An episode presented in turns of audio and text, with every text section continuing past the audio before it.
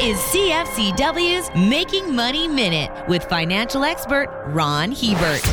A zombie company is one on financial life support. They are money pits who stay afloat by increasing bank borrowing, selling more stock to investors, or begging for grants or outright bailouts from the government. The main reason many have survived this long is because low interest rates have made their debt payments negligible. Now that rates have climbed by 4 percentage points or more, zombie companies are in real trouble. They're drowning in red ink and increasingly can't find investors gullible enough to throw money at a losing cause. With a recession looming, make sure that you aren't taking the bait. For more information, listen to our Making Money show hosted by Ron Hebert and Gord Whitehead at letsmakemoney.ca or cfcw.com.